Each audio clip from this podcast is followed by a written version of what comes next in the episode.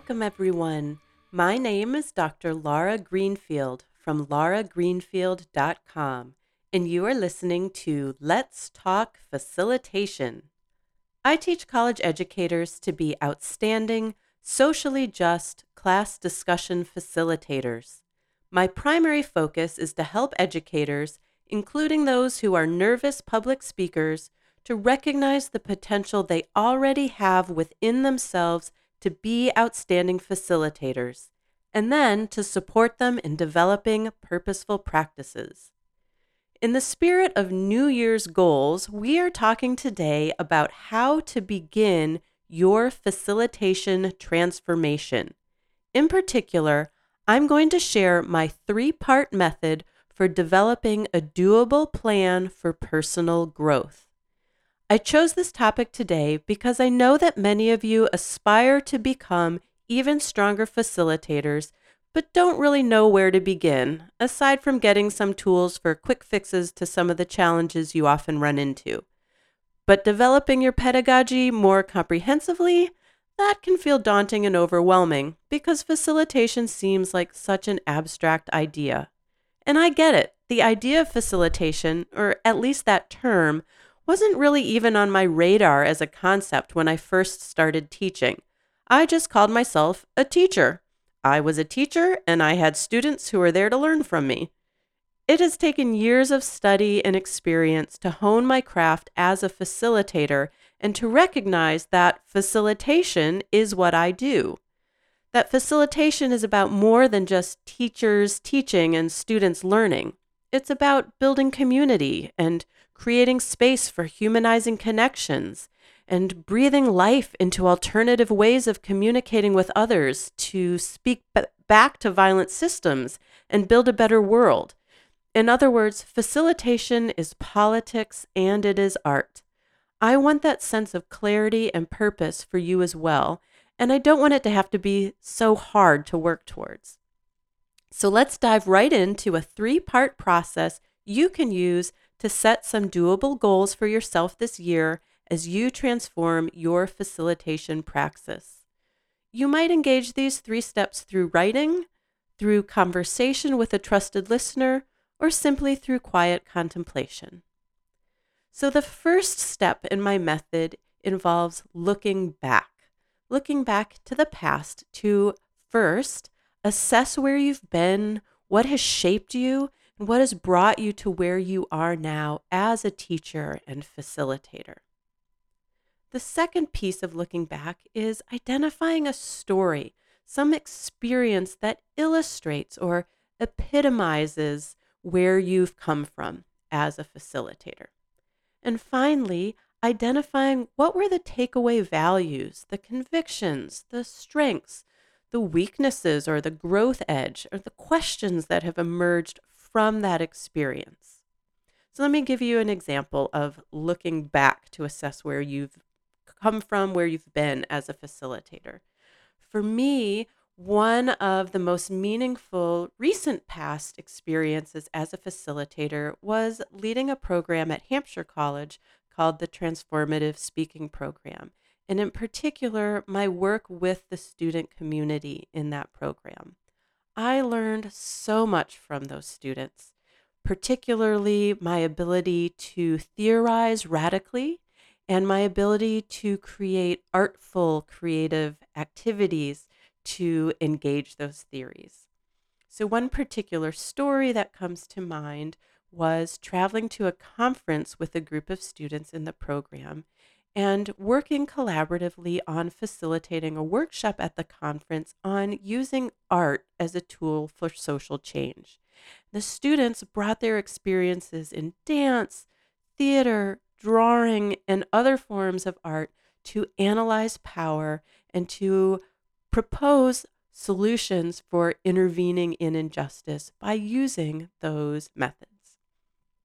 Through that process, I developed convictions in justice, community, hope, and art as a transformative tool. And I also recognized in myself the ability to be a good listener, to be humble and open to learning, to be creative, and to affirm that I cared deeply about my students. Now, through this process as well, I learned some areas where I had room to grow. Um, in particular, I learned a lot about accessibility and accessible education through these students. I was able to expand my own definition and understanding of what that means, and it was clear that there was more that I needed to learn. I also emerged from that experience with a uh, conviction uh, in asking a question, and that is how do we facilitate in ways that resist habits shaped by capitalism?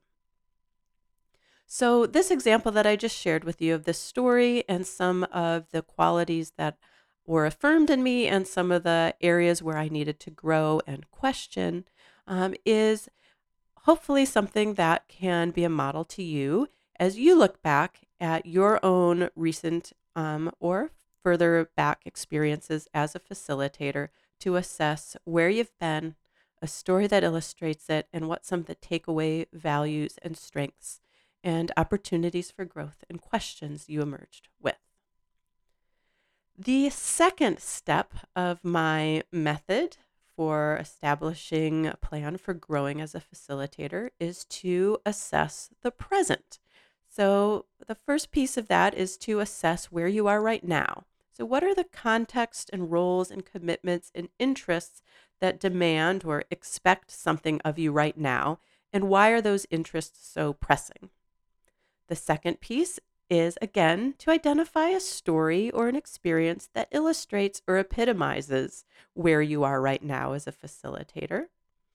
And then, as we did with looking towards the past, we want to look to the present about what sorts of values or convictions are feeling urgent to you, what strengths you're relying on now to navigate your facilitation experiences, what weaknesses are most evident or most concerning to you, and what questions are you grappling with. So, I'll give an example from my own experience.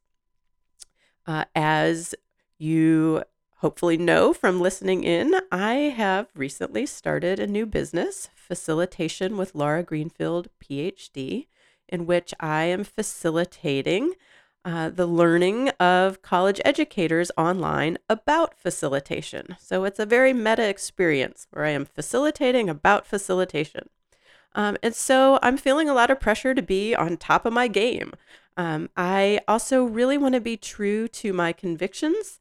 Um, I am an anti capitalist at heart. And so running a business as an anti capitalist is a strange and uh, learning experience for me. And so I am having to work very hard to be in my integrity as I pursue this new venture, um, as it's de- my livelihood and my well being are, are dependent on it. I am therefore working on developing resources in new formats and forums, um, which is challenging me to tap into the essence of what I teach and to distill it clearly. I am also always committed to social change uh, through facilitation, as facilitators, by students. Um, I believe that the means are the ends. So, how we do things is the answer to what we are trying to achieve. Um, and I'm having to rely on the wisdom that I've gained from my experience um, and not second guessing myself. Um, but I also have some weaknesses that I'm aware of. I tend to over prepare. I'm a perfectionist.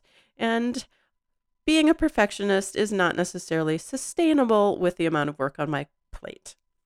I also have questions. I want to know how do I show up authentically and create an online community where others feel supported in doing the same.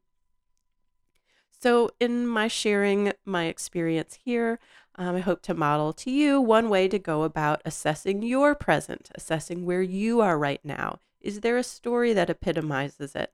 What are the values? What are the strengths? What are the weaknesses? What are the questions that you're grappling with in the moment with the facilitation responsibilities that are on your plate?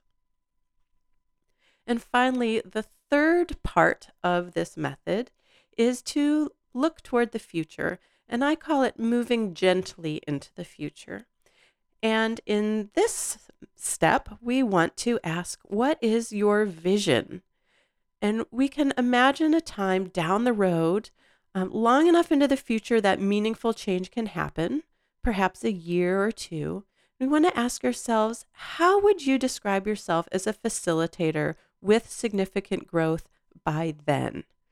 So imagine where you want to head, where you want to be in uh, uh, a modest amount of time in the future. Then the second part is to ask yourself what is the first baby step to take to get there? In other words, what do you want to learn or practice or master? What would success look like? And where and how will you do that learning or practicing? And finally, we're going to leave it at that for now. In other words, rather than putting the pressure to identify many, many different steps altogether, we're just going to focus on that very first baby step. And once we've accomplished that, then we'll move on to the second baby step after that success. Let me give you an example of how I would approach this step. In my example, my vision for myself in the future is to have a thriving business as a facilitation educator. I want to have developed experiences that broaden and deepen my understanding of what it means to be a facilitator, and to even have run up against unanticipated challenges that I can learn from. I would describe myself then, at that moment in the future, as having an expanded awareness and a sense of peaceful confidence as a facilitator. So, how do I get there? Well, I want to just focus on my very first step. My first step would be to grow as an online facilitator. And the way I'm going to get there is through practice. Now, if I'm successful, I would imagine I would know that because people would express excitement and relief through their experiences working with me. I am going to take this first step by taking the leap to lead something I'm calling the Courage Building Community, which is one of the resources I'm offering through lauragreenfield.com. So I gave you that example as a model for you to think about how you want to articulate your own vision for the future as a facilitator, to identify a first step towards achieving that vision, identifying what it would look like to achieve success, and how you're going to get there. I encourage you to take some time to walk through this process for yourself.